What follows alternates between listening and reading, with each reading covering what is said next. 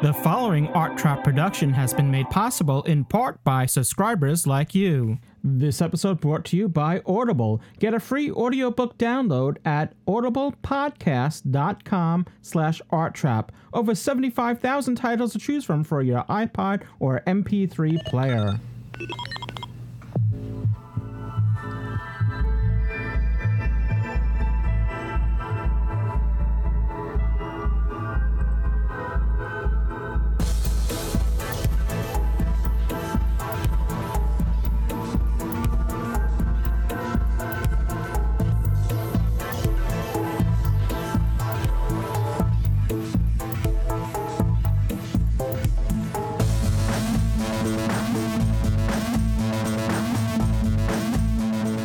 Welcome to The Hitchhiker's Guide to British Sci-Fi, Episode ten. This is Louis Trepani, and joining me is none other than Dave A C. Cooper across the pond. Hello, Dave. Oh, yes, and I'm so happy to receive this National T V award from you, Louis. Uh, it's uh, really good of you to give me that award. Thank you very much. You're quite welcome. Also with me, uh, also with us, I should say, is Graham Sheridan, also known as the Second Doctor. Hello, Graham. Oh, and I got second place. I've been diddled at my award, just like Doctor Who. Never mind, Cumberbatch. Well, we should explain that as we record this right now, there's the National Television Awards, is it, going on? Right. Yeah. In the U K, Doctor Who was up for, well, uh, Doctor Who-related It was up to was up for two awards. I know Doctor Who itself was up for a drama award, and as well as um Matt Smith was up for a um I guess best actor or best drama performance. Best drama performance. But uh, unfortunately, we've already had bad news in the drama results. Did Benedict won? Uh, not um. Is it Benedict or Cumber- no, Cumberbatch? No, no, that's for the drama performance. In the drama, it was Doctor Who, Sherlock, Shameless, Waterloo Road, and it won't be spoilerish because by the time this show goes out, people will have heard online, and Waterloo Road won that. All right, so for those, since uh, we're covering British science fiction, I don't think Waterloo Road is science fiction, and for those in the U S that may only be, you know, may, maybe only be familiar with science fiction stuff in the U K, what is Waterloo Road? Is it a... It's a drama about a secondary school, or a compre- uh, junior high, as you might call it, okay, about the teachers and the schools, uh, but it's done as a sort of, uh, a bit of a melodramatic soap of the events that go on in the school. I see. So have they gone to, have they gone to um, the actor awards yet, or is that still hasn't uh, happened the yet? The drama performance has not happened yet, but okay. um, w- one thing that... I we know, might have breaking news from Dave as, as we record this. Indeed. Yes. The In-Betweeners have won award, and I'll just shout that out for my friend Ian the Sixth Doctor. Okay. I'm assuming he's a fan. Yes. All right, well, we're here, and we're talking about British science fiction. It's uh, January of twenty eleven, so um, our first show of the new year, so Happy New Year, even though it's the end of January now, so we're probably all tired of hearing Happy New Year already. But um, be that as it may, and... Uh, and you know, and speaking of, just before I forget, because we, we do have some doctors, we have some British sci-fi news, but one that relates to both. Well, it relates to British science fiction. And before I forget, is um, since it is January, we're weeks away. Is that next month? Because we may not have a show before Gallifrey twenty-two, which is um, well, actually about three weeks from now or so. At that event, we have a new guest announcement, which is Jacqueline Pearce, who should be familiar to all our listeners, uh, if you're a fan of Blake Seven especially, or Doctor Who. Or she was, uh, well, first let me get Doctor Who out of the way. She played a character in The Two Doctors, Jacini, I believe. Was that her name? Yes, Jacini. And yeah, you've got two Jacqueline Pearce fans here. She was a... G- She was an angry man, an androgum. A very hungry one. With shock eye.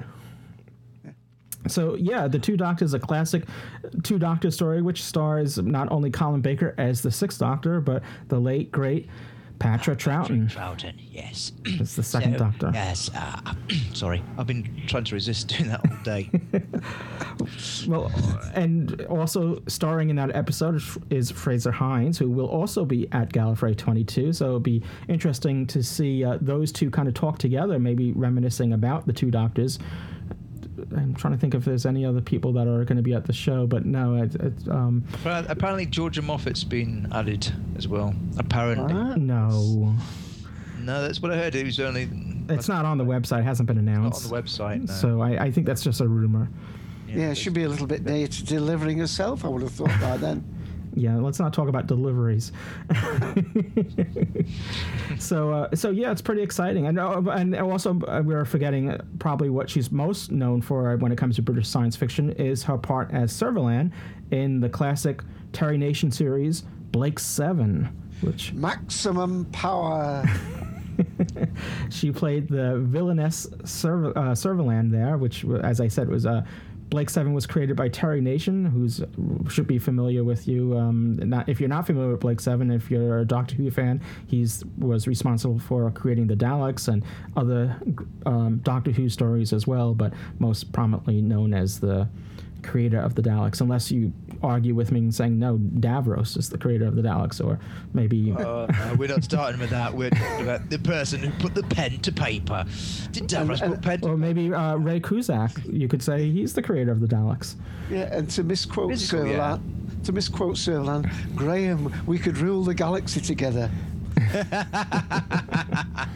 yeah, yeah. You'd be dead no, in a fortnight.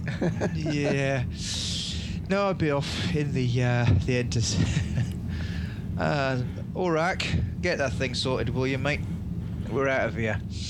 Um, so I, I just, before we go on, I just wanted to say the date. It's February uh, eighteenth, nineteenth, and twentieth, and uh, we'll be, uh, well, Doctor Who Podchuck will be there, Hitchhiker's Guide to British Sci-Fi will be there, and the Sock News Driver will be all there as well. So we're, uh, for Doctor Who Podchuck fans, we'll be, uh, listeners, we'll have uh, a live show there once again, and also we're having a meet-up there on Thursday night, which is the eve before Gallifrey, and you can come and join us there, and uh, hopefully, um, you know, we'll have as many people related to the show there as well, so you can um, interact and mingle and talk with us and just have a lot of fun. We'll be doing some recording at the meetup as well for a future episode.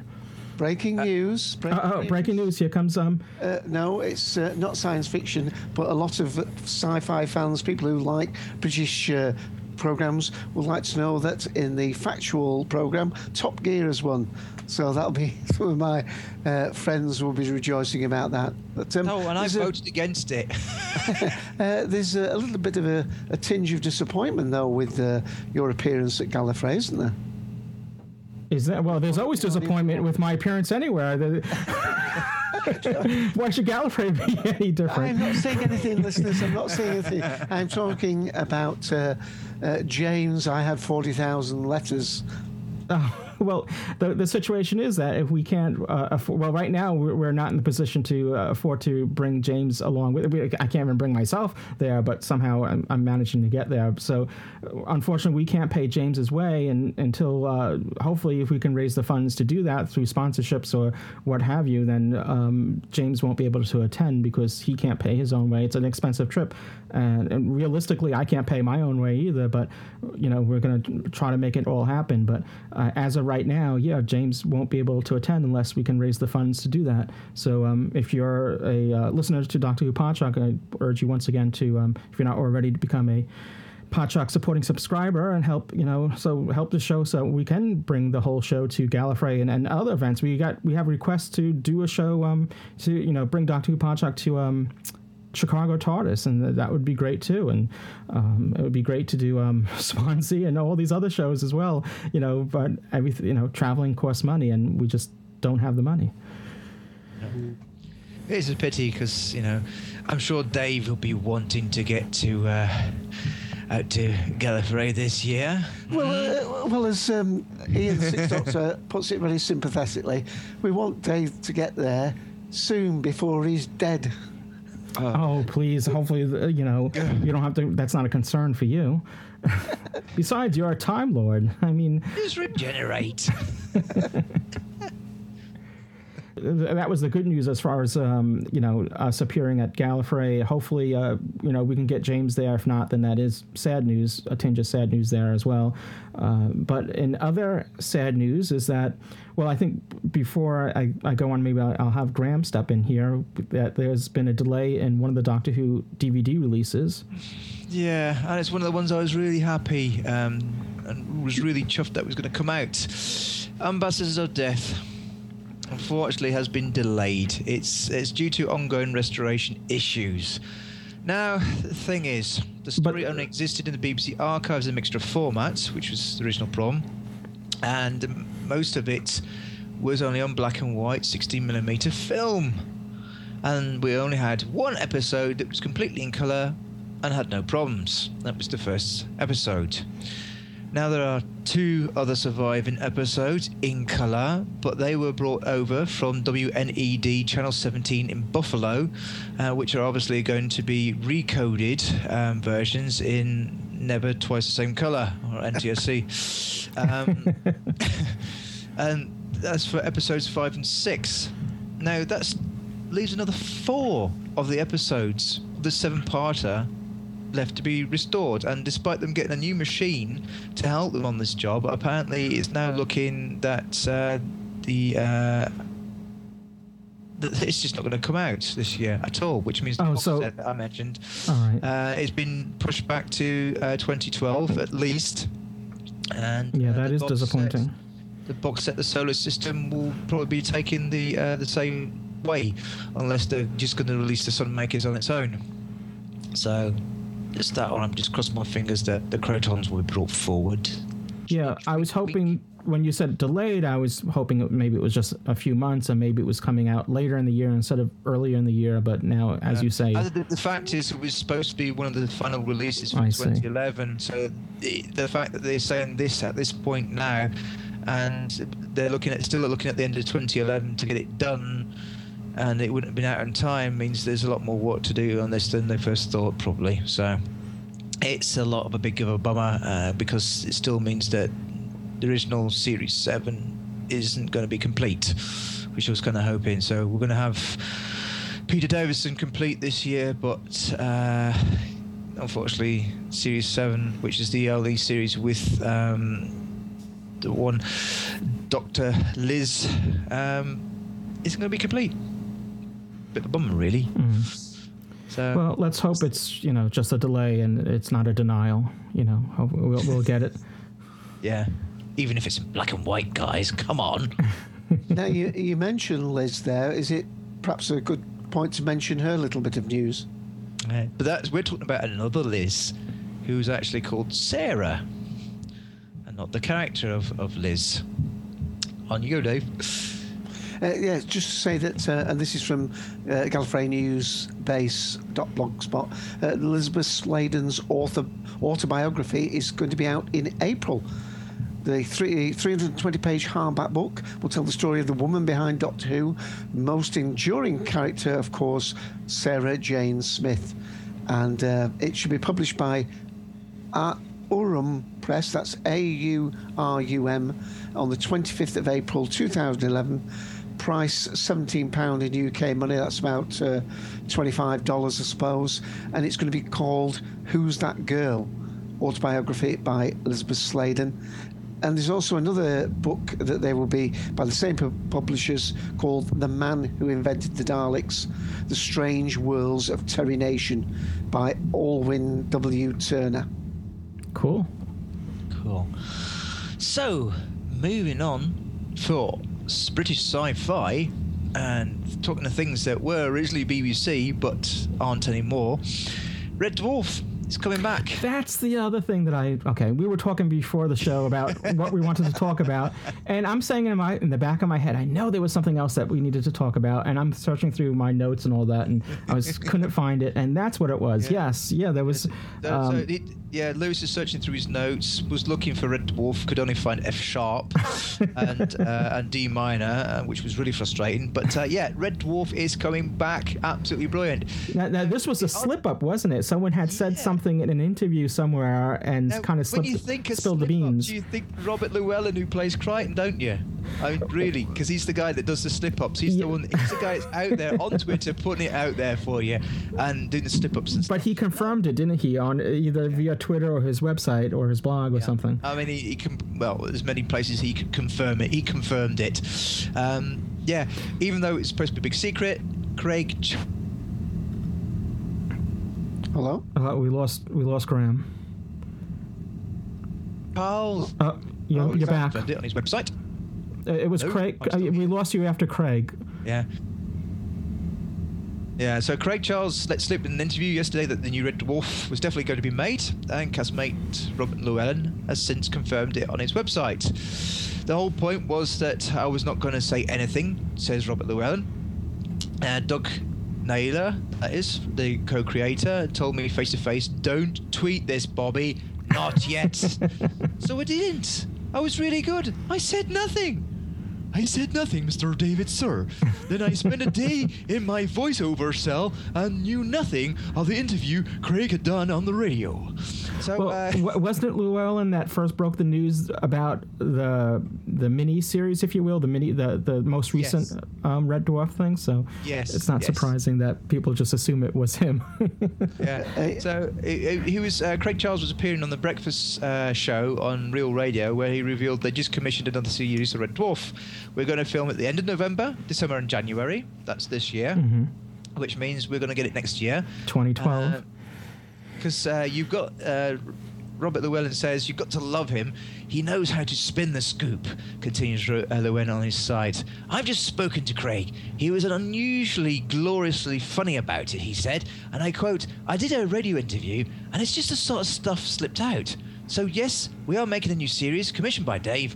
Not a special or a movie or a one-off doobry, but a full six half-hour episode series of brand new shows. And we so, should explain that when you say Dave, we're not talking about Dave Cooper. We're talking about Dave, the channel the, or the network. The channel Dave. There's a, within the U K, there's uh, since the digitization of the T V network, uh, there is a channel that's uh, out there. Um, it's named after as, our own very own Dave Cooper. Blokes, blokes channel, so to speak. The blokes, the men's channel. And you get repeats of... Uh, Doctor Who's repeated on there occasionally, but uh, Red Dwarf definitely, uh, Top Gear. So you get the sort of the yeah, idea. It's not, it's, in the U S, there's a cable channel called Spike, which is uh, kind of geared for the blokes as well. Yeah, and one thing to add in there as well, that Dave been very kind to Robert Llewellyn. The, uh, they're now showing his Carpool uh, show. Uh, people who've probably found that on uh, YouTube are on uh, Robert Llewellyn's own site. Uh, it's where he he picks up uh, well-known people from the T V, gives them a lift to the next appointment and interviews them in the car, you know, with cameras dotted around the car. Uh, he did that on his own, his own little development, did it for about two years. It was a really, um, you know, a grassroots thing that grew up on the internet. And um, Dave has... Uh, you know, now sponsoring him, gave him a brand new yeah. uh, Praxis car or whatever it is, and uh, he does it on Dave. Yeah, I mean, to top that, I mean, I've been following that podcast. It is a po- proper podcast. You can download it through iTunes, so that's not a problem, and you can get all the previous episodes. It is a video podcast, though, I will warn you. Uh, basically, Rob drives around in a Prius and uh, has several cameras around it because the Prius, you know, a nice hybrid car, doesn't use much fuel. Quiet. Thinks that thinks the environment, and the thing is absolutely quiet, especially in town, especially since the the third, as it is in the United States or here in Europe, the second variant came out, which can quite a lot of the time work on just batteries alone. It doesn't have to pay. It doesn't have to pay the congestion charge either. Either, and the, the other the other fact to this that all the shows that have been shown on Dave are going out on the Carpool feed as well later, so you get to see stuff that wasn't actually shown in the original show on Dave in the U K, and you can download it worldwide. Uh, it's a bit of a laugh, so you can you've had all sorts of people. You've had um you've had the cat in the car, i.e. Danny uh, D- Danny John Jules has been in the car. Um you've had um Craig Charles in the car as well, which is hilarious. And then you've had other people uh such as well, maybe not sort of sci-fi related, but Stephen Fry's been in the car, uh, and oh, definitely yeah. uh, the no, writer. Doctor Who writer, isn't he? Is he? Is it not Graham Harper or somebody's? You know, no, I've not seen that uh, yet. But uh, Doug Naylor. Doug Naylor, that's the one. Doug Naylor, the Red Dwarf writer himself, has actually been in the car at roughly the same time as um, the show has been put up for Dave, and um, he got to Patrick. talk about how he, he bought. If anybody's seen uh, Return to Earth, uh, he explains that he actually bought that um, that smart himself and had yeah. the thing re-sprayed for the show. Yeah, he's had Patrick Stewart in the car as well. Oh, that was a fantastic interview. So, I mean, you know, okay, British actor in an American sci-fi T V series, but if it comes to the realm, yes. Um, that was a fantastic interview, and that was just before the, the whole thing with James Corden as well. Sounds like fun. Cordongate. So that's that. So we're basically uh, expecting either to uh, from the middle... Um, to the end of twenty twelve for the uh, next series of Red Dwarf. Looking forward to it. Yeah, should be exciting. And it's going to be a full series. It's not going to be just yeah. a mini series like last time. But I mean, it's not a three. Like, last time was a three-parter that was mm-hmm. done over, I think, with an Easter period or something like that. And um, it was not bad. It wasn't yeah. bad. And it Some was, people were disappointed at how it ended, but it's it's Red Dwarf-like, you know. Red Dwarf. How can you be disappointed? Red Dwarf has uh, eaten its own tail on many occasions. Yeah, uh, robberous, to quote Red Dwarf at twelve. So, uh, you know, Red Dwarf is Red Dwarf by the, the fact that it actually contradicts itself whenever possible. Uh, so I love the, the Blade Runner setups that it had in that last one. It was fantastic. Yeah. yeah. So, um, anybody anything more to add to that? So I was just asking. So it's going to be a. Do you know how many episodes? They didn't say. They just said it's six. Six, six episodes. So it's okay. going to be. It's going to be like the original Red Dwarf as it came out back in nineteen eighty-eight, which is. Uh, Six, eight series as as used to be in the U K, which is six episodes, and not as it ended uh, on the B B C, which was eight episodes. But uh, yeah, looking good. Very good, very good. Well, good news, even though we have another year or so to wait before we see anything of it. But it's um good news nonetheless. Yeah. Well, not so good news is that there's going to be some scaling back on B B C websites. We know that there's been some B B C budget concerns as of late, and one of the websites that I think is being targeted is um, part of our namesake, which is the Hitchhiker's Guide to the Galaxy website, which is at um, B B C, well, b b c dot co dot u k slash h two g two, which will bring you to the site, which had just recently had a makeover, I believe. And now this is going to be maybe consolidated or or uh, taken away, or I'm not sure. Yeah, it's it's a bit of a weird sort of thing. Um, Dave, do you want to take this one? Well, yes, uh, the the B B C, because they've got the Frozen license, and because the, uh, I mean, let's just say that the B B C uh, and their whole grouping of. Uh, presence on the internet have been a fabulous success. Uh, the success of the uh, the B B C iPlayer has been phenomenal. They're just uh, regrouping all the radios. They're starting a new radio player. They've had fabulous uh, developments of uh, the different blogs. They've uh, podcasts. They've taken podcasts to the heart now, uh, and they've been an awful lot. But basically, the whole thing has got uh, a disproportionate amount of uh, budget. I think they spent something like one hundred thirty-five million on their uh, internet presence last year. That's been slashed by twenty-five percent. They're going to lose about six hundred jobs, I believe, over the next year or two. And one of that is this rationalisation that's going on um, uh, in their um, thing. So uh, a few things are being brought together uh, and other things are being, uh, to put it pol- politely, knocked on the head.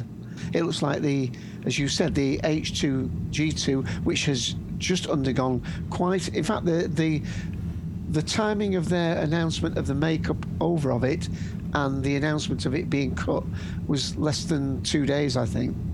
That's that's really wow. Yeah, I mean that's that's that's that's just typical. B B C, I mean, I could rant and rave about this for quite a long time, and we'd have a program just about me ranting and raving how mental the B B C management is. Um, instead of cut, well, there are simple ways to cut uh, costs within the B B C, Uh, and the problems that they've got, an easier way to get cut the cost would be to get rid of the absolute shed load of managers that they've brought on board, because managers they've brought in have just brought in more managers and more managers and more managers, and now you've got managers that are probably just uh, sat there to manage a glass of water, well, yeah. Put it in a simplistic sort of way, but all this, managers cost money, and a heck of a lot of it. And this is what is uh, part of the problem, and this is what makes the Tories, um, which is the Conservative Party, um, want to have a go at them. Um, mainly because if you if you look at, it's a lot of politics. The B B C has a problem because it's a heavy politics, but it has, as much as we love it, it's, most people will admit, it's leaning towards the left. So it's, you know, it's Labour Party, it's it's sort of that sort of Whoa. direction. And that's the sort of politics, yeah, this is the sort of thing. Some people say no, it isn't, but a lot of the time, yes, it is. Um, well, it's got a remit to be to be neutral in in in its uh, output. So, yeah. uh, and it's certainly, fa- I mean, I would hold it up against any other broadcaster in terms of getting to, to achieve that. And I just must make one correction. Uh, I read the wrong six. It's three hundred sixty posts to go over the next two years, yeah. And a thirty-four million pound cut. So that's fifty million dollars cut. Yeah, that, that H two G two is going. It's just a sign that because uh, Douglas Adams has uh, is unfortunately been uh, dead. Well, he's still dead, isn't he? He's still dead, and in fact, this May it'll be ten years. Um, wow, May the eleventh, that's right. Uh, the tenth anniversary. Um, this is very sad that they can't just keep this one site there. Well, I but can't imagine it being too expensive to run, because it's not like, no. well, like you just said, Douglas Adams is no longer around, so it's not like there's new Hitchhiker's Guide material coming out. This is basically just a uh, a community forum type of thing where yeah. people can I mean, talk it's been, about... It's, it's become more of a reference page, as mm-hmm. sort of an Encyclopedia Britannica, if you will, um, for, for but but unlike Doctor Who, where you have new stories and episodes and se- series and seasons coming out, which has to be constantly updated, and they do all this other stuff, you know, the advent calendar and all this, uh, you know, the, the, the I mean, it's not like they're doing that with Hitchhiker's Guide, so I would imagine yeah. the cost for this is pretty pretty minimum, and I'm sure there's a lot of fans out there that would kind of volunteer to do moderation or whatever on the site if that's the case. I mean, in total, about one hundred eighty websites are expected to close ahead of the schedule uh, later this year. Uh, c- can we interrupt this uh, broadcast uh, uh, uh, just for breaking news? Hold, hold on, hold on. Here we go. Okay, go ahead, Dave. Well, I've just got a, a minute or so to just preface this. The um, National Television Awards are live as I speak. We're now on the Best Drama Performance. The people in the categories are Matt Smith for Doctor Who, Woo-hoo! Benedict Cumberbatch for Sherlock, very good, David Jason for A Touch of Frost, and Philip Glenister, Ashes to Ashes. They're just showing the final clip now of Philip Glenister, who, poor guy, has been so often uh, the person who's fallen behind Doctor Who many years. Is it, I think even one year he claimed he came on to to take the award on behalf of Doctor Who when when the, somebody couldn't receive it. But um, we're now, uh, I'm just watching Keeley Hawkes and uh, one or two other casts, and um, the uh, the uh, Daniel Mays as well, who we may be talking about in lieu of another uh, British sci-fi shortly. Carry on. We'll just hold on. Breaking news might come in any second. We're all yeah, the, waiting with bated breath. Yeah. Well, they're all great actors. I mean, it's it's hard to uh, choose from any of those. They're, they're all. It sounds like a great lineup. Yeah. I mean, I'm hopefully it'll go to a proper vote, and not that the fact that two of those actors, one, it'll be the last chance for as uh, for um, for That's David right. Jason no, the, the, um, because yeah. he's going into retirement permanent, and uh, for Philip, and for Philip, it's the last chance for. Uh, For, to get awarded as that character, because the series has ended and it's not come back. That's it. It's done. So it, you know, if he's if he's ever to come back in this category, if it's something completely different. But uh, keep our fingers crossed. Come on, Smith. Uh, and even more breaking news for the ladies. Cumberbatch looks as though his hair's a bit shorter than it was, and let's see if we can hear it. Hear his hair. David Jason. Wow. You heard it. Well, there. Congratulations to uh, David, David Jason. Jason. I mean, I've, I've, it's, you know, I'm, obviously I, I any of them would have been great actors. And in fact, we're, we're sort of, if it's the same David Jason, David Jason that I'm thinking of, I think we're yeah, it, it kind of relates to this uh, episode in a way. But we'll get on indeed, with that. Indeed. They did, they did it especially for us. Yeah. I, I don't know. I'm still going to say Fix, because it's his last chance. It's his last chance. Yeah. So, uh, but they tend to do that with the Academy Awards as well. If the, if someone's getting on in years and they haven't won yet, they seem to kind of tip that way. At least that's a, how it seems. Certainly it does. And uh, the fact is, it's really ridiculous because for quite a while, you uh, uh, it's actually Stephen Moffat himself that put me onto this on Twitter. You could actually go and vote yourself. Mm-hmm. So, you know, oh, well. Talking to David Gosh. Jason... Sounds like an American election, no? Talking to David Jason. Now, David Jason um, had been in two adaptations of Terry Pratchett books. He was in uh, The Hogfather, which was the first, for, first one, and The Colour of Magic. And now it's come to my attention, uh, after la- or last year's, which is only just gone, uh, Going Postal, we are to get another adaptation of a book that's only just been out in the last year, which is Unseen Academicals. So we get to see football in the Discworld um, world. So um, actors have yet to be announced, but um, I'm I'm hoping that the um, that Charles Dance actually comes back to play the patrician Um, of Ankh Morpork, and uh, we might get to see a C G I orangutan. He's a character called the Librarian, who's uh, who was once a man but had a magical accident and is now a librarian. He actually had the choice to get changed back into a man, but preferred to be an ape the whole time. So I'm I'm kind of sort of looking forward to this. So that's one of the, Terry Pratchett's. This will be the fourth one. Um, And I'm quite rather looking forward to it because they've been rather spectacular in the past. Uh, the Hogfather was quite a, a good s- start there, but everybody uh, really sort of levels on The Colour of Magic as being the um, the, the measurement to get against which all the other ones should be made, because it really was on top of its game. Uh, you had um, Sean, oh, I've forgotten his name. Uh, he was one of the Hobbits. Um, Oh yeah, I know, I know who you're talking about. Sean Sean Austin. Yes, that's, that's the one. I just had to think of Texas and he'd come back. But Sean Austin, who was playing uh, Two Flower, and David Jason, who was playing Rincewind, uh, quite spectacularly uh, in it. And this is the one. Now, last year's was Going Postal, uh, which had uh, a sort of Stephen Moffat's link there. Uh, one of the characters was played uh, by, I don't know, I'm having one of these brain fart moments, but uh, he was basically one of the characters what used to be in the Stephen Moffat production um, Coupling, mm. and uh, that's the sort of the sort of link there. But uh, I hope it's looking good. So it's nice to know that this will be going out. It's not confirmed where this will be going out on uh, Mister Murdoch's now own Sky Productions. But uh, it has been in the past. But since uh, Sky is being looked at, this is a British T V channel being looked at, being completely taken over by Rupert Murdoch, who owns Fox. So, yeah, do worry. um, uh, this we'll have to wait and see.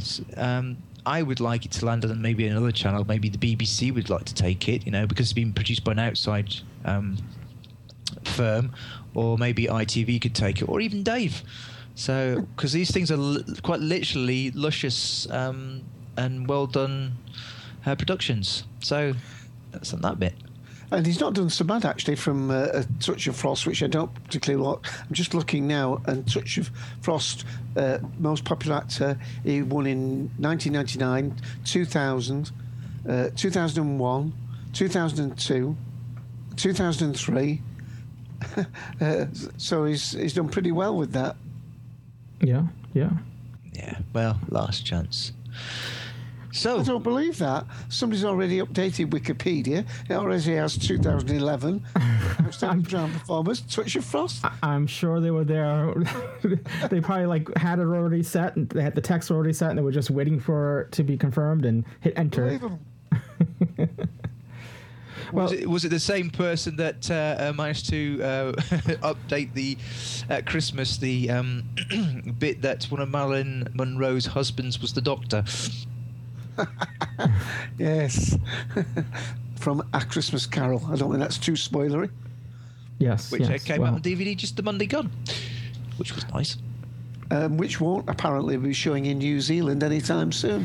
Yeah, that's right. We had reported last time that it was going to be, uh, well, it might have been, I think we might have reported on Doctor Who Podshock that it was coming out on the end of January in New Zealand, but it turns out that that's not the case. So, and it is the case again, because this is the bit that keeps going back. Whatever it is, um, if you live in New Zealand, um, look at January thirtieth and just hope for the best.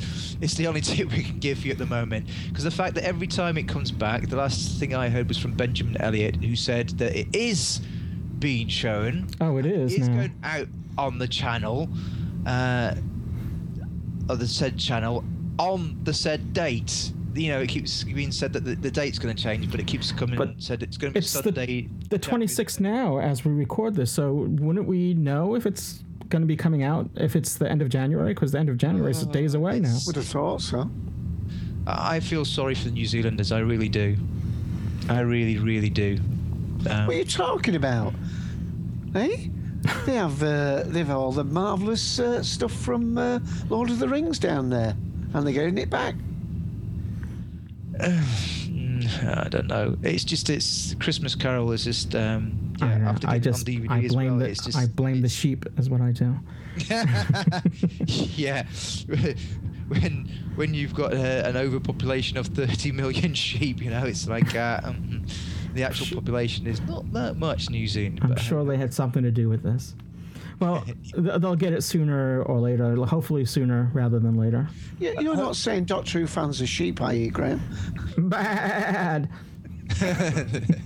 That's bad for drama, Dave. Um, it's either that we'll have to send a space goat on him, um, on them to sort him out with his laser horns. I'm drifting, but it was the fact that um, the uh, I'm hoping that they're not going to have it. Um, okay. You can look at it two ways. Uh, that that uh, a Voyage of the Damned. It took three years to come to Canada. If you look at things that way, it took them over three years to get that episode there. So I'm um, hopefully, I mean, it's, it's the best Christmas special for me personally ever. Um, I just hope they're not going to have to suffer that delay. And it, it may be sort of the case that uh, it'll be out on Region Four D V D, so they're going to end up importing it from Australia just to watch it. You know, they're going to have it on D V D imported from Australia before they've actually got it shown on the physical television. Mm. Which would be bad, but uh, we're not. This is not Podshock. This is Hitchhiker's Guide to British Sci-Fi. And talking of which, uh, meet the Outcasts, Outcasts, Outcasts, in a major new B B C One drama series um, starting apparently this year. Um, A group courageous pioneers face a unique opportunity, the chance to build a new and better future on another planet. Outcast is set, uh, or is an epic new eight-part drama series created by Ben Richards for B B C One. They are led by uh, President Tate, which is uh, played by Liam Cunningham, and his core team of Stella, uh, Hermione Norris, Cass, Daniel Mays, who you might know from... Um, Ashes uh, to Ashes. Ashes to Ashes, who played the... He was rather mental in that, so you can expect him to be a really good actor because he... On Ashes to Ashes, you could see the difference in his character. Uh, he could play it one way or the other. Uh, Fleur, Amy Manson, and they took charge of a set uh, settled here first alongside expeditionaries Mitchell, who this name will sound really familiar to uh, American viewers. Jamie Bamber. Hmm. Ah, Battlestar uh, Galactica. A... Yes. It was rather fantastic in Battlestar Galactica, I thought, anyway, and uh, Jack, Ashley Walters. Now, uh, this is, uh, they are a diverse group of individuals who left their old lives behind in extraordinary circumstances. Promised a second chance at life, they created a society far away from their home, friends, family, and their pasts. So, you know, hmm, this is British drama, so you can imagine what sort of intrigue is going to be in this. Um, I'm kind of looking forward to it. I have uh, just got a very short of the latest teasers that I can play, Lewis. Sure. Here we go. She's away. He's away. You're early. We weren't expecting you until tomorrow. Yeah, I came back to show them what I thought of their weapons ban. All my pass officers have handed theirs in. We're not pass officers, Stella. We're expeditionaries. Would you fall for my wife like everybody else? You would never betray me. So what have you done? Back off, or I'll kill you. You start all over again. You mess things up again. I don't want to shoot you, Cass. Just give up. It's not too late. It's Mitchell. Too late now, though, isn't it? It sounded uh, very uh, uh, Doctor Who-like music there, didn't it? Um, yeah, had a little Murray Gold Murray in there. Gold in there, didn't it? Yeah. Um, Murray Gold. Murray Gold. No, as Karen Gillan says, Murray Gold. Yeah, there's about uh, seven little teasers like that that are on the uh, B B C Outcast uh, site, which may well be region blocked, but uh, they're all just about thirty, forty seconds. Uh, a little bit like they did with the little Doctor Who teasers, if you remember. Mm. Mm. Yeah. Oh, it sounds fantastic. It really does. It kind of reminds me of um, it, it, a, uh, something that came out in the United States uh, during the nineties, which was, I think, Earth two. Was the was the yes, program, yeah. uh, which was a fantastic. I, th- I thought it was a rather fantastic um, uh, series, uh, and it sort of has sort of notes of that for me, just done with British accents, really, mm-hmm. and a bigger budget. And they had not a bad budget at the time, but uh, we are a fair few years on from that point. So, yeah. And when is um, Outcast due to uh, hit the screens?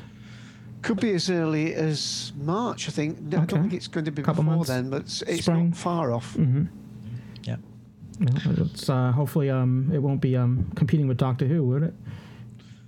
Uh, no, I don't think so. Uh, uh, eight episodes, fifty-minute episodes each. Very good. In, in actual fact, uh, it says on the Outcast page I'm looking now, it says actually mid-February, date not published of yet, so it could be could be earlier.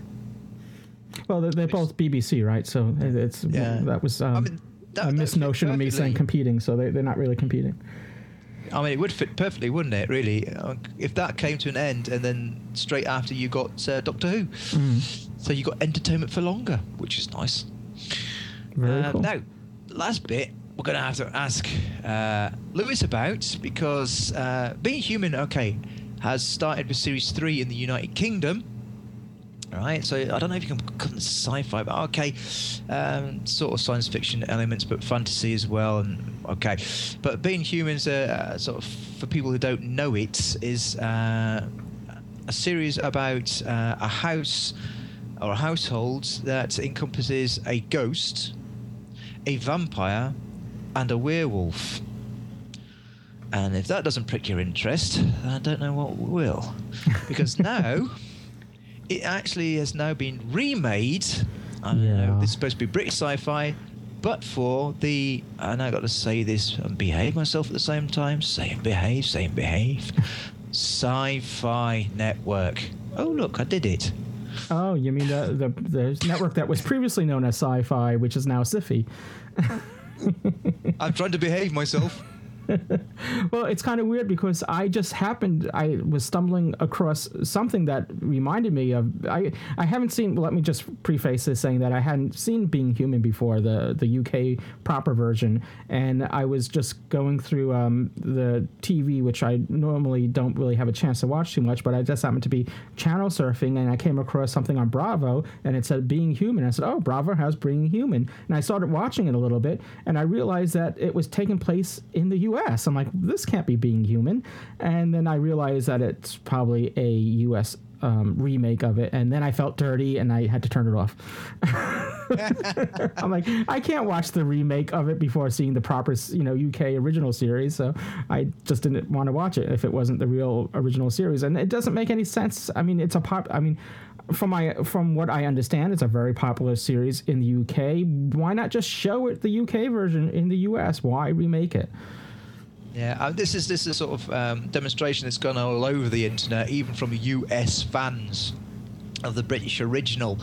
Uh, they just don't understand it. Uh, but apparently, it's not half as bad as it's supposed to be. Um, You know, uh, a lot of people said, oh, it's a U S version, because they start thinking Life on Mars, and I've tried watching that remake, and yeah. Uh, yeah. I think yeah. there's been a collective sigh that has gone up, uh, a good sigh. I mean, that um, the actual first episode, and I've been able to get to watch it, is is not half bad at all. It certainly scoots along pretty quick. You almost feel as though um, the developers of it are saying, you know, get people into the story before it gets cancelled, because they cover an awful lot of ground in their first episode. It means that the um, the humour gets a little bit pushed to the side, but it was um, uh, actually not too bad. I, I didn't feel as though the acting was quite up to the standard of the U K one, but again, these people have got to settle down into their character roles. Um, the second episode will have now aired on uh, Monday the twenty-fourth of January, which I haven't seen, uh, and basically I think uh, episode one and two are almost like a, a you know, um, a, a pilot in their own right. It's like a two a two-part opener, as it were. Uh, but it certainly uh, got off to a, a good start. There was only one really humorous section where the guys are looking for uh, a house to share, and um, all in all, I, I didn't think it was too bad. And I thought the, the, the girl who played the ghost on the American episode looks, although her story wasn't developed very much, uh, seemed to be uh, pretty good. Well, I just wish they would show the British versions at least before, preface it before the, the U S versions, at least give the audience a taste of what the, the original series was like. I said that same thing with, um, with um, um, oh, I just lost the series. Uh, we just spoke about it, the, the nineteen seventy-three John Life Sim, on Life on Mars, thank you. It's terrible getting old. So, uh, yeah, they say, I said the same thing with Life on Mars. Or we can even go back to Queer as Folk, which uh, was remade for premium television here in the U S. I think it was H B O, and as good as it was, it still didn't, I think, don't think it marked the same level that the original uh, Russell T Davies series achieved, and when it was on Channel four, I believe, in the U K. So I just, you know, again, I just show it's, it's not like they speak in a different language. It's it just, I mean, it, I don't know. We, we've, I know we already had this discussion in the past, maybe on this show. I know definitely on Doctor Who Podshock, but it's just, it's aggravating that. Um, I think part of the reason why U S is so, you know, centralist to the U S only is because they're not getting exposure to other cultures, and um, because the the suits think that, well, you know, the U S audiences won't buy it, and they they're not going to watch it, and pro- and unfortunately, to some extent, maybe that's true, and um, you know, otherwise everyone would be watching P B S. And yeah. Well, they do so- get. Sorry, they do get some exposure to it, but not at the right place. I was watching it, and about a quarter of the screen was covered up with a, a little animated advert for Merlin, right in the middle of the show.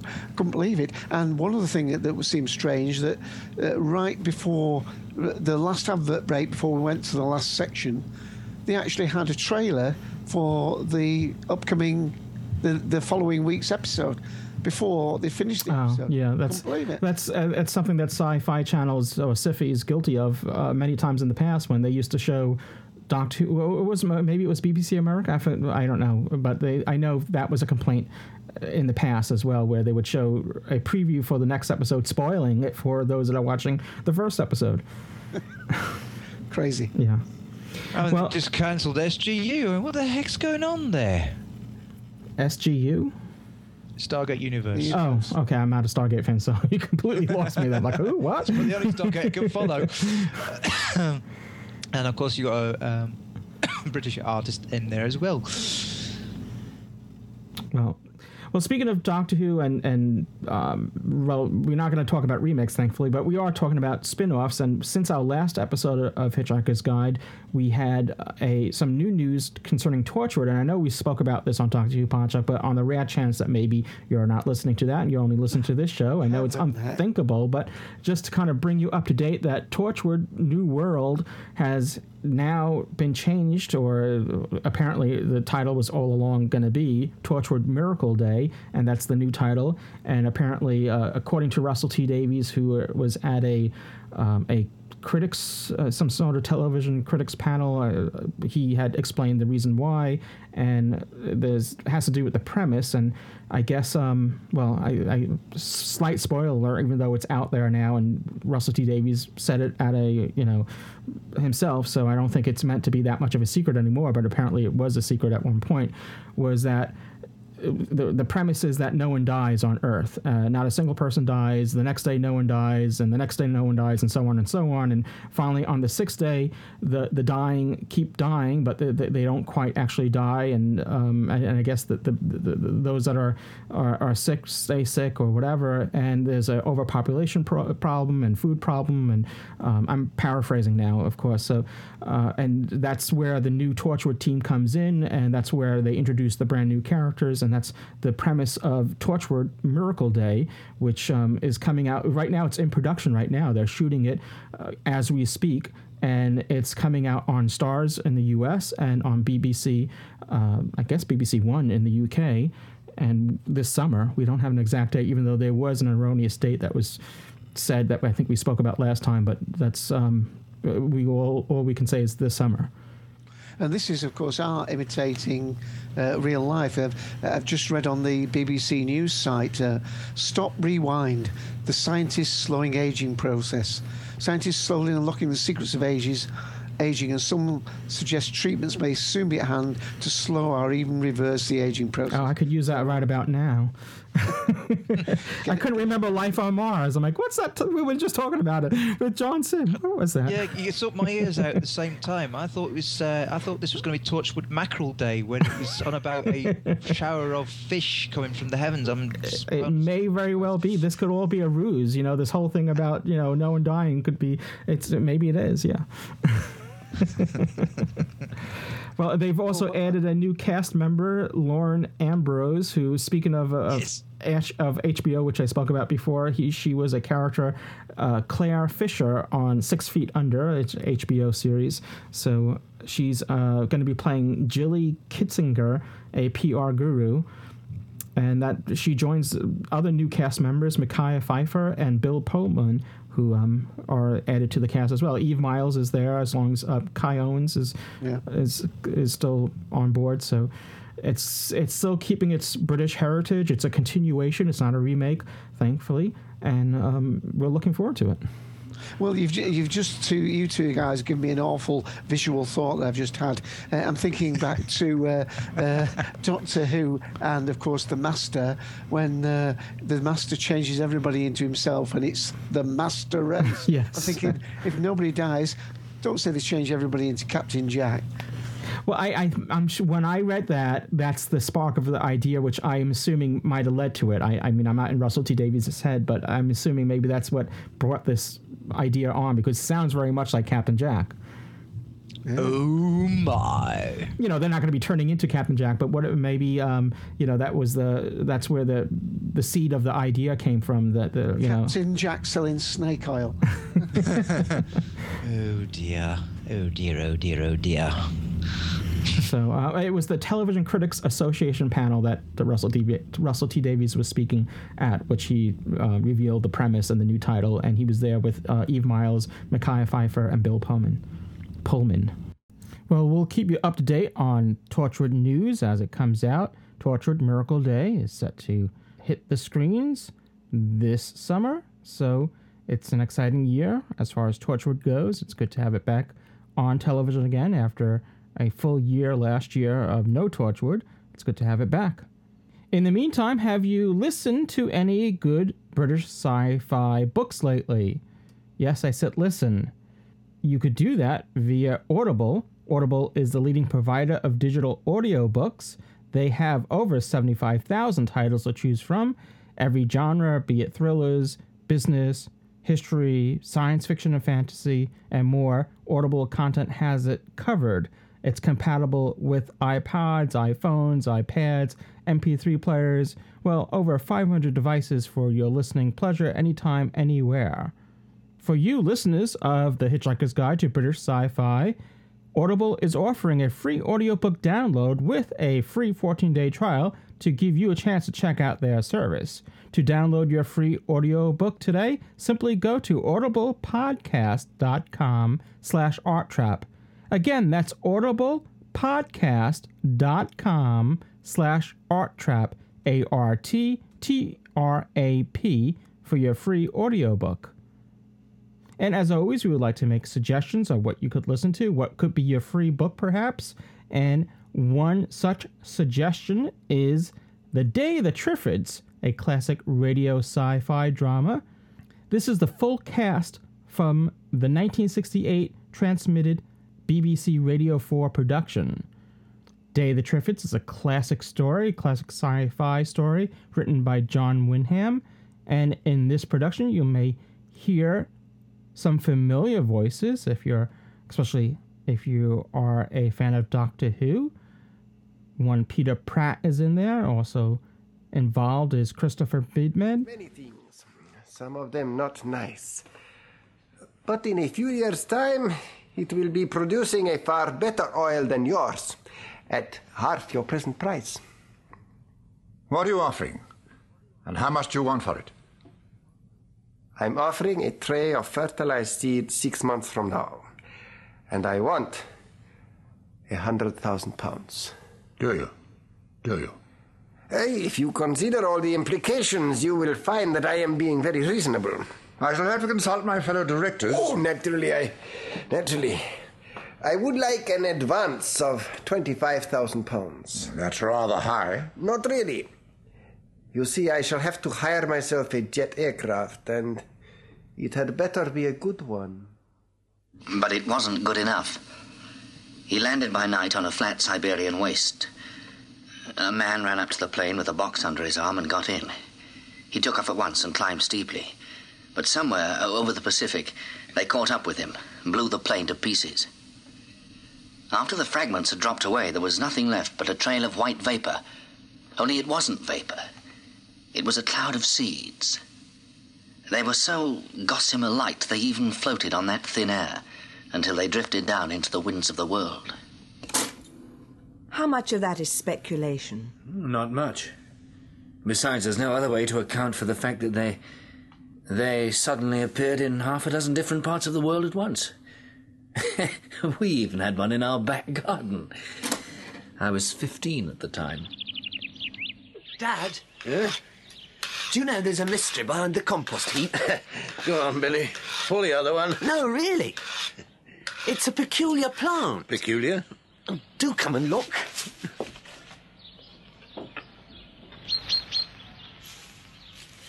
Between the berberis and the fence.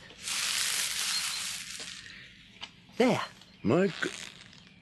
My word, yes, you're right. It's very odd indeed. I can't find it in any of the books. Not flowers of the field or anything. Yeah, looks a bit foreign. There's a sort of thing like a fern shoot in that trumpet-shaped thing at the top of the stem. Look. Yeah.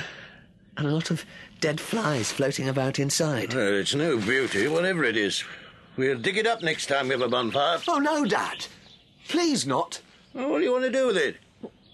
Study it. Oh, no. You know, take its measurements and...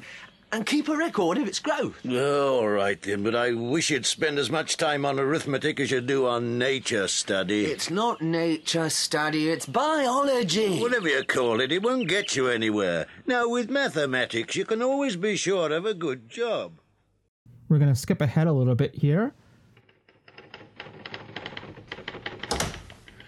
Oh, come in. Uh, do sit down, Mister... Uh... Uh, Mason. William Mason, sir. Thank you. Uh, yes. Well, my name's Luckner. I'm in charge of research. Um, well, tell me something about yourself. Well, what sort of thing, sir? Well, what you like doing, why you want to join Arctic European. Um, just talk to me. Hmm. Uh, well, sir, I'm interested in plants and animals. Mm. Things that live. Yes, yes, yes. I don't like figures much or sitting at a desk. What experience have you? Uh, biology at school. It was my best subject. Mm. And I've done some research of my own. On what? Well, there's a plant in our garden that nobody knows about. and I've kept a sort of record of it. What does it look like? It has a circular bowl covered with leaves, which at present is two hundred ten point five centimetres in circumference. From it springs a stem which is eighty-two centimetres in circumference and one hundred twenty centimetres in height from the bowl, the whole plant standing two hundred ten centimetres from the ground. Well, that's very thorough. Now tell me what it looks like. Well, uh, like a kind of shaggy, leafy giraffe with no legs. And a leafy calyx where the head would be. What? Um, I'm sorry, it's not a very good description. Well, yes, it is. Has it got four small twigs growing straight up from the base of the stem? Yes. And inside the calyx, a coiled thing which might be a stamen? Yes, that's it. Indeed it is. Give him the chairman. How long has it been there? Well, six months since I noticed it, but it was well established then. Yeah. Well, Walter Luckner, sir. I have a young man sitting in front of me who's been growing a triffid in his back garden. Oh, yes, sir. Yes, of course. Right. Well, we're going up to see him. A triffid? Is that what it's called? Yes. In two years' time, it'll be the reason for this company's existence. But what does it do? Produces an oil that, well, wipes the floor with any of our present products. It's the hybrid of a half a dozen hybrids. Some were accidentally dispersed a year or two ago, and we've had reports that specimens have been found in the tropics. Tropics? Yes, I'm going out to Ecuador next week to bring some home. Yours is the first reported in a temperate country. Oh. Why triffid? Yours hasn't walked yet, I take it? Walked? No, obviously not. But when it's between eighteen months and two years old, it will lift its three main roots from the ground and walk on them. Hence triffid. But no plants walk. Well, they do now. Oh, and by the way, you've got the job.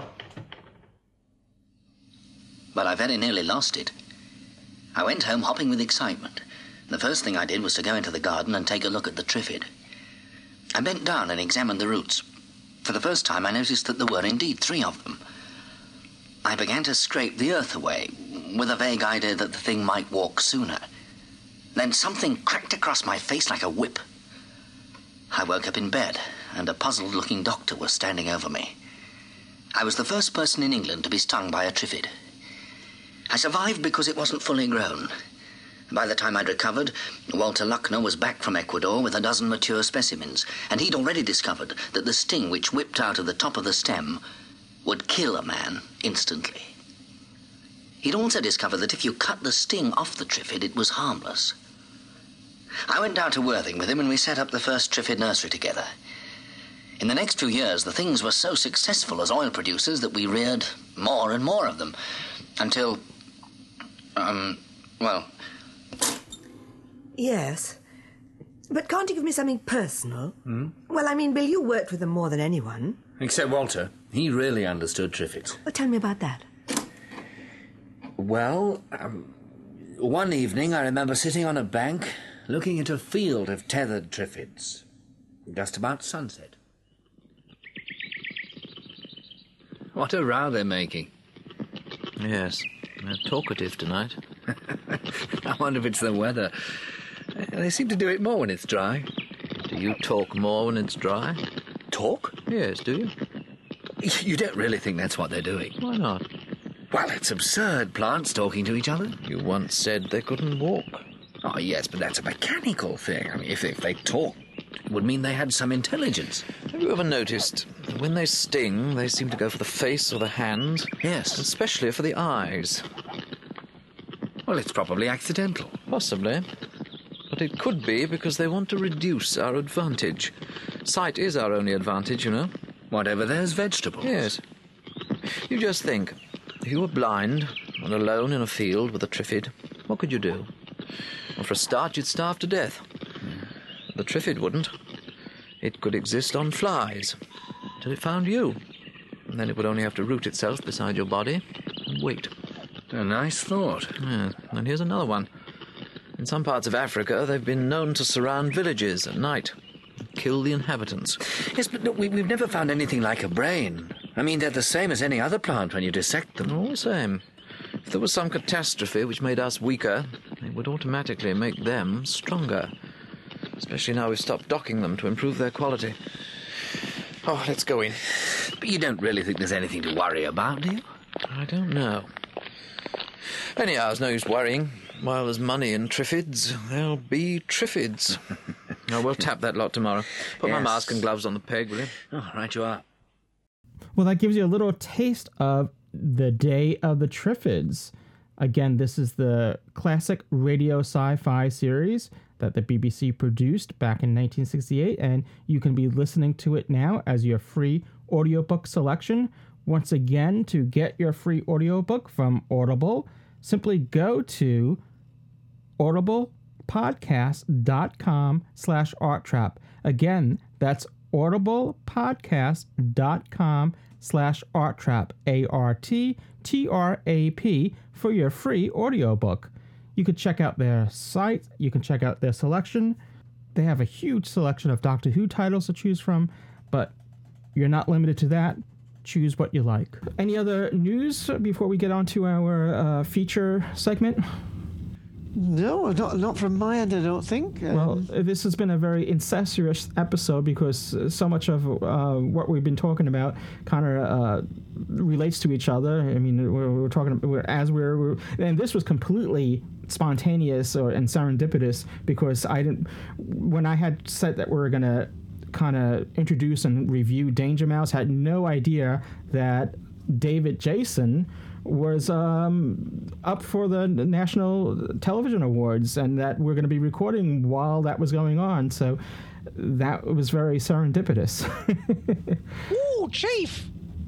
Well, let's introduce what we're talking about. We're, for those that aren't familiar with Danger Mouse, now we're talking about the T V series. There's some sort of rapper or musician that's using that name as well, which I'm yeah. I'm assuming he took from the T V series. But it was a an animated series that was produced by Cosgrove Hall Studios, which is the the studios that uh, Brian Cosgrove and Mark Hall put together, and they do a lot of animated stuff. They also did uh, two novels of Pratchett's Discworld series, uh, again tying it into everything we're talking yeah. about in this episode. And it's um, soul music and Weird Sisters.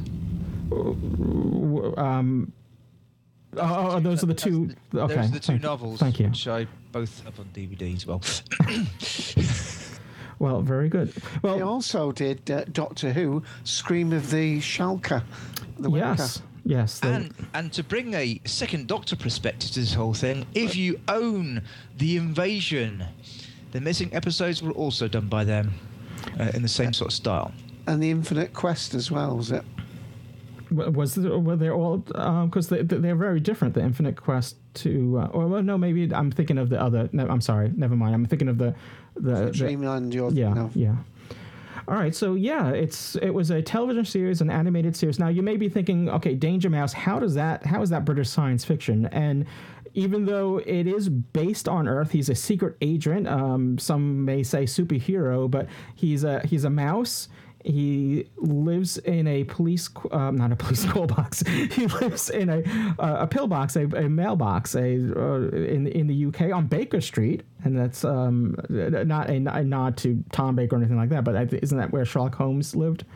Twenty twenty uh, something. Oh God, B Baker Street. Oh, and I'm having the same problem as Lewis now. uh, I'll check in a minute. But while you just check that, I should also mention they did uh, Truckers, which was another. Um, Uh, Terry Pratchett uh, children's book that they changed into cartoon, and that was into a T V series. Mm. Yeah, so uh, so as I was saying, it's it's it's an animated series, and for me, I discovered it in the U S actually in I guess it was uh, the early eighties, maybe nineteen eighty-four. It was on Nickelodeon, and that was my first I think exposure to Danger Mouse, and I fell in love with the series at then at that time. I can't believe that's like twenty-six, twenty-seven years ago now. Yeah, wow. So oh dear. Yeah.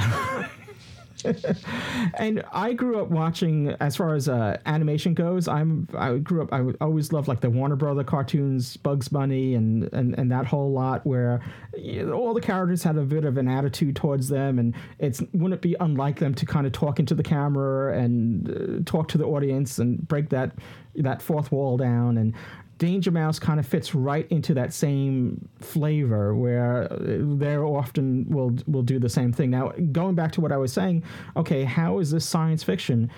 Danger Mouse is very much science fiction. He not only is a secret agent on Earth, but he also has a space hopper, which uh, sometimes takes him out of the out, out of all off the planet and to other worlds and uh, other galaxies. Uh, there's um, often their titles are spoofs of movies, and there's um, what was the one that was about cl- Close Encounters of of the Weird. I don't know. I should get to a, an episode listing.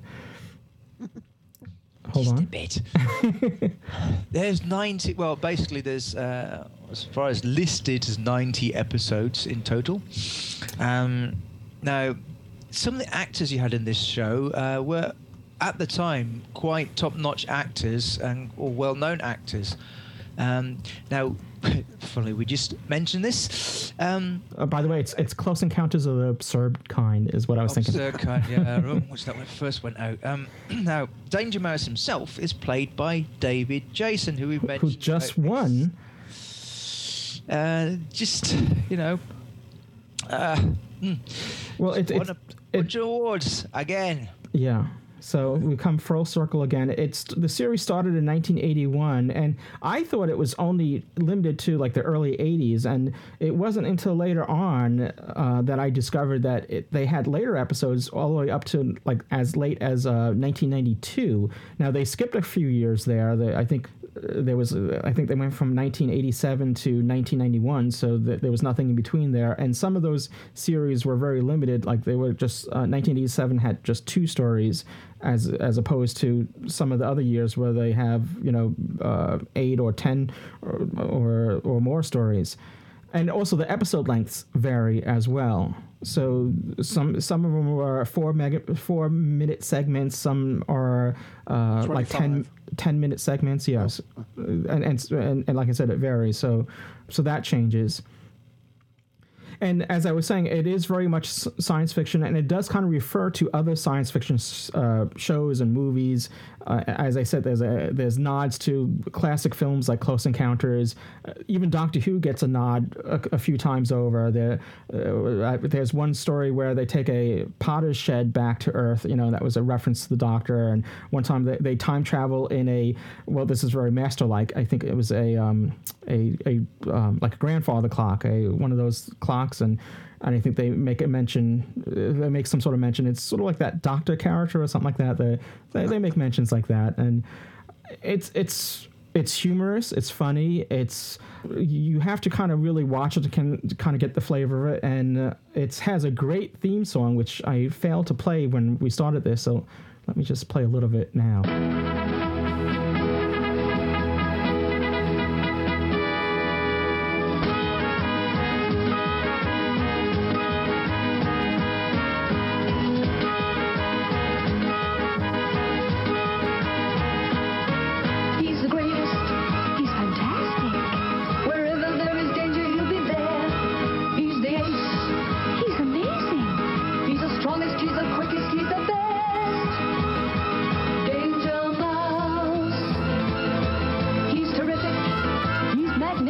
That's the Danger Mouse theme music there. And you may be thinking, well, this is just for kids. It really isn't. If you watch it, it's I think it's enjoyable no matter how old you are.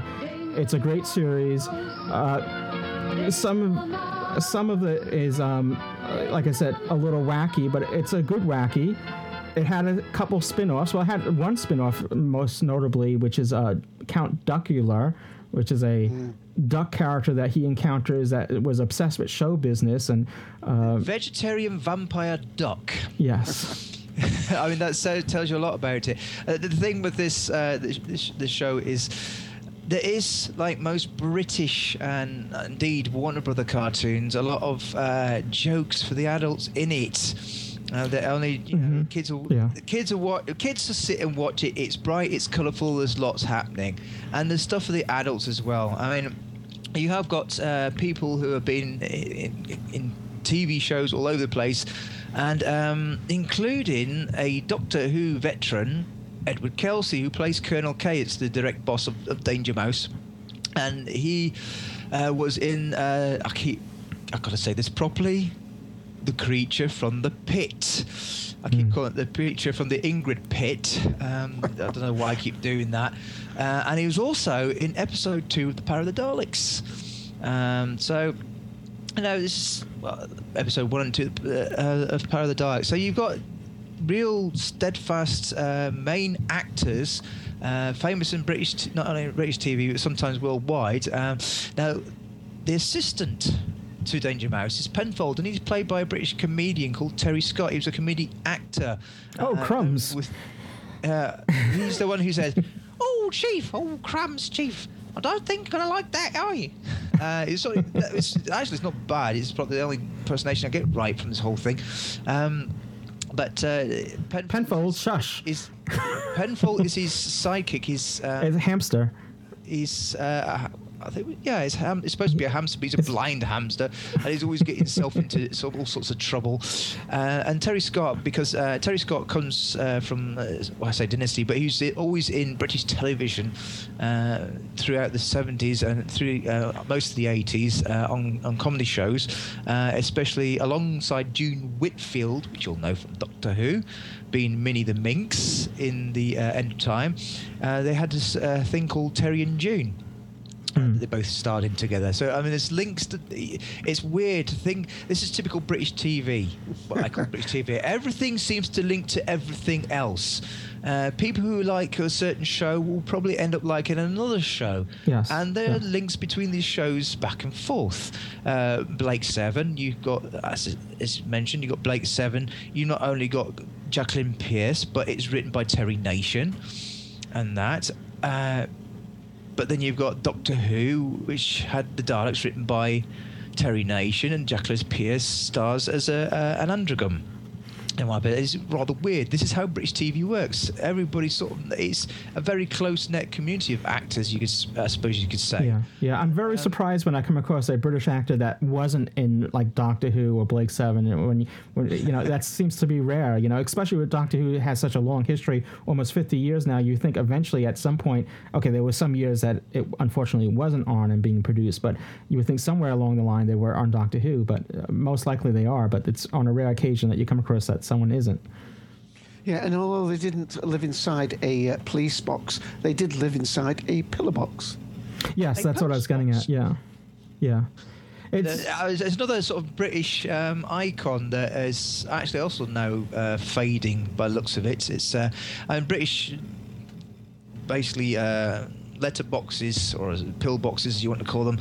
Uh, they were also sort of one of those iconic things. That are they going away? These are the red mailboxes that are... Yes, I should have said that. Uh, it never occurred to me to explain what a pillar box was. Yes.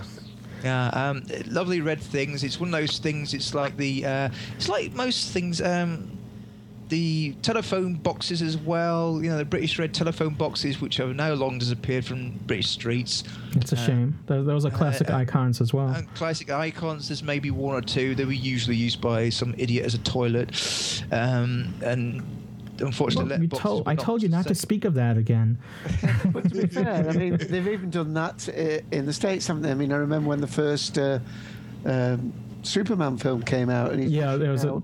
There's a scene there where, yeah, yeah he, he goes to change, and there's there's only a stand-up police, uh, not police, uh, stand-up tele- public phone thing, you know, yeah.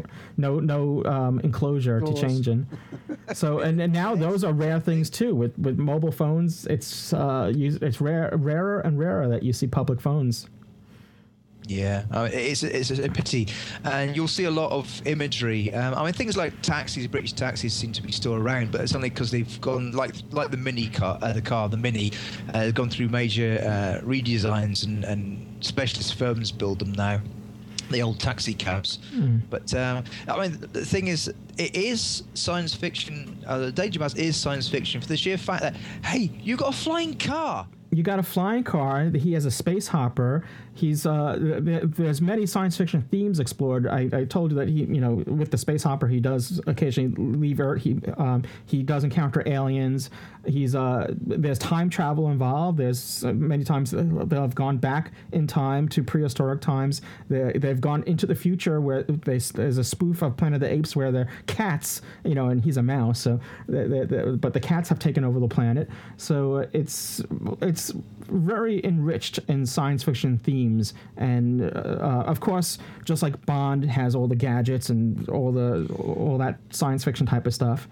There's a little bit of a, a, a Batman feel as well to some of the yes, villains. Yeah, yeah. Well, the first, uh, the main villain, and I say the first is because uh, he's in the pilot episode, and I should make a mention that on the D V D, I, I know on the U S version of the D V D, they include the original pilot that have different voices, which is very hard to watch because you're just so used to the, their established voices during the series, but the original pilot, I, which I guess was used to sell the series at first, had different actors doing the voices, and they just sound very strange. But be that as it may, um, the, the original villain was Baron Silas Greenback, which also was voiced by Edward um, Kelsey. And he, this is my only complaint about the series, really, was that the first few series, uh, the first few years, he was really the the only villain that you would see. And, and it just became a little, even though he was good and great and all that, but, it, you know, it wasn't until later that they started varying the villains, and there were different, you know, he would encounter different things, because it was always like the same thing. Okay, well, he got away, or, or if they, you know, somehow, or if, he, if they do capture the Baron, somehow in the next episode he was out free again, and it just got a little tiresome. But uh, eventually there were other villains that were introduced, um, including um, Count Duckula, which, like I said, spun off on his own series. And um, there was, um, uh, what was it, that, that Count, um, there was um, Doctor Augustus Cor- Crum- Crumhorn, Crumhorn, which yeah. was a wolf-like... Um, Uh, they're all animals, but occasionally they do interact with people. J J Quark, a short helmet-wearing, snout-nosed space alien who speaks with a Scottish accent. Yes, yes. And Grovel, the robot, who's constantly saying, "I'm sorry, I'm sorry, Master, I'm sorry, I'm sorry." He's uh, constantly groveling. Yeah, but we mustn't forget that... Um That Baron Greenback had his backup, and that was the uh, Stiletto the Crow. Yes, um, yes. Which interesting is that in uh, when it was distributed in the U S. Now, I I recorded the stuff back when it was on like Nickelodeon, and I need to kind of go back and rewatch it because I've gotten the D V D when it came out on D V D. I've just been watching the D V Ds since, because why go back to old recorded V H S tapes? But uh, apparently, when it was uh, distributed in the U S, they changed. Uh, Stiletto from an Italian accent to a Cockney accent, not to offend Italian Americans, and and but on the B B on the D V D, it's been restored to its original um, voice. So it's an uh, interesting note there. I mean, the, the whole joke is he's he's a he's a, a raven or a, a crow or a black. I think he's a crow. Uh, uh, he's supposed to be a crow, and he's got you know it's. A, a, A pointed beak, and it's called Stiletto, as in the stiletto knife, which is an Italian uh, dagger, and that's where the joke was uh, sitting, because he's you know he's got this Italian accent. He's called Stiletto. I mean, hello. uh, I think somebody missed the the joke there. Um, Like I say, there's a lot of jokes that are hidden, and well, just like Rocky and Bullwinkle in the U S had uh, were geared for both younger viewers, and, and if you're an older viewer, there were jokes there that the younger viewer that may have gone over the heads of younger viewers, but the adults could appreciate. And I think that's the same thing here with Danger Mouse. Uh, he had a uh, the Baron had also had a little like a white cat, but it was a caterpillar named uh, Nero, and um, he was. Um, Sort of the, the aside from Stiletto was uh, Baron's little sidekick. There was also Leatherhead, which was a another crow, which was only in the first few episodes, and then they kind of disappeared. Yeah, because the, the main thing is that uh, Danger Mouse and Penfold, Colonel K, and Stiletto, quite interesting, all appeared just about in all episodes. Stiletto only was never in one episode. In the entire series, so well, uh, it's not bad. Uh, another interesting thing while watching the series is that, well, a couple interesting things. One is that they they live in London, but apparently London is deserted because I guess to save on the course of animation, there's whenever they leave the, the pillbox or or travel anywhere in London, you never see any other people unless it's a character that.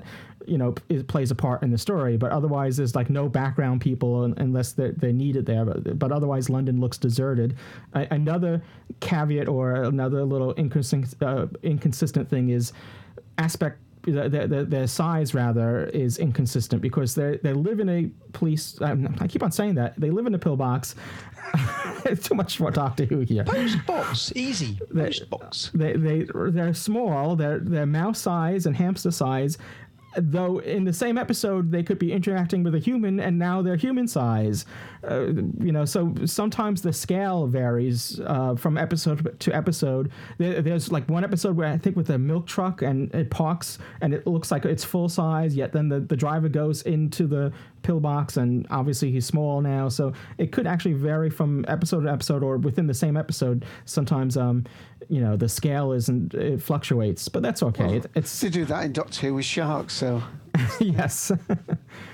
So it's it's um it's a fun series, and if you haven't checked it out, uh, it's available in the U S on D V D. It's, it's I'm not sure if it's shown anywhere. Unfortunately, it'd be great if it was. And like I said, I discovered it on Nickelodeon back in the eighties, and it would be great if um I you know stuff like this, even like the the classic Doctor Who and um Blake Seven and all these series, which I really wish had some exposure. I really wish there was like a sci-fi channel in the U S that would show this stuff. Instead of that, oh, I'm going to behave myself. Yeah, yeah. Myself. When we get wrestling and other stuff um, on that other channel, and, and sharks that are octopuses at the same time. Yeah, what's that about? I have no idea. So uh, yeah, I recommend checking it out. It's always been a favorite series of mine, and the humor is there, the intelligence is there. They, they, it, it has a narrator t- that is, you know, introduces the story and closes the story, and many times he'll be talking to you, the audience, as well, or, or the characters themselves might interact with them. Uh, so th- th- it has that going for it as well. I mean, we've we've already mentioned, you know, that it is is science fiction in that sense. We've already mentioned that it, it, it relates some with other programs, but it was really also a spoof of uh, James Bond and Danger. Definitely, yeah, and, and uh, Danger Man, right? Yeah, yeah. Patrick McGowan one. That that was what the one he did uh, prior to. Um, Prisoner. Prisoner. Yeah, which many people just thought was the same character when The Prisoner came out. All right, well, that's uh, Danger Mouse. It's a great series. Uh, like I said, it's always been a favorite of mine. It's um, it's a lighthearted animated series, so if you have a chance, check it out. Any other final thoughts before we wrap up today's show? Oh, Chief! A short post-production note concerning our discussion about Danger Mouse. I was calling his headquarters, which is a British mailbox, a pillbox. It's actually a pillar box, which I knew, but I was having a, you know, brain problems at the time. So I do apologize for that confusion.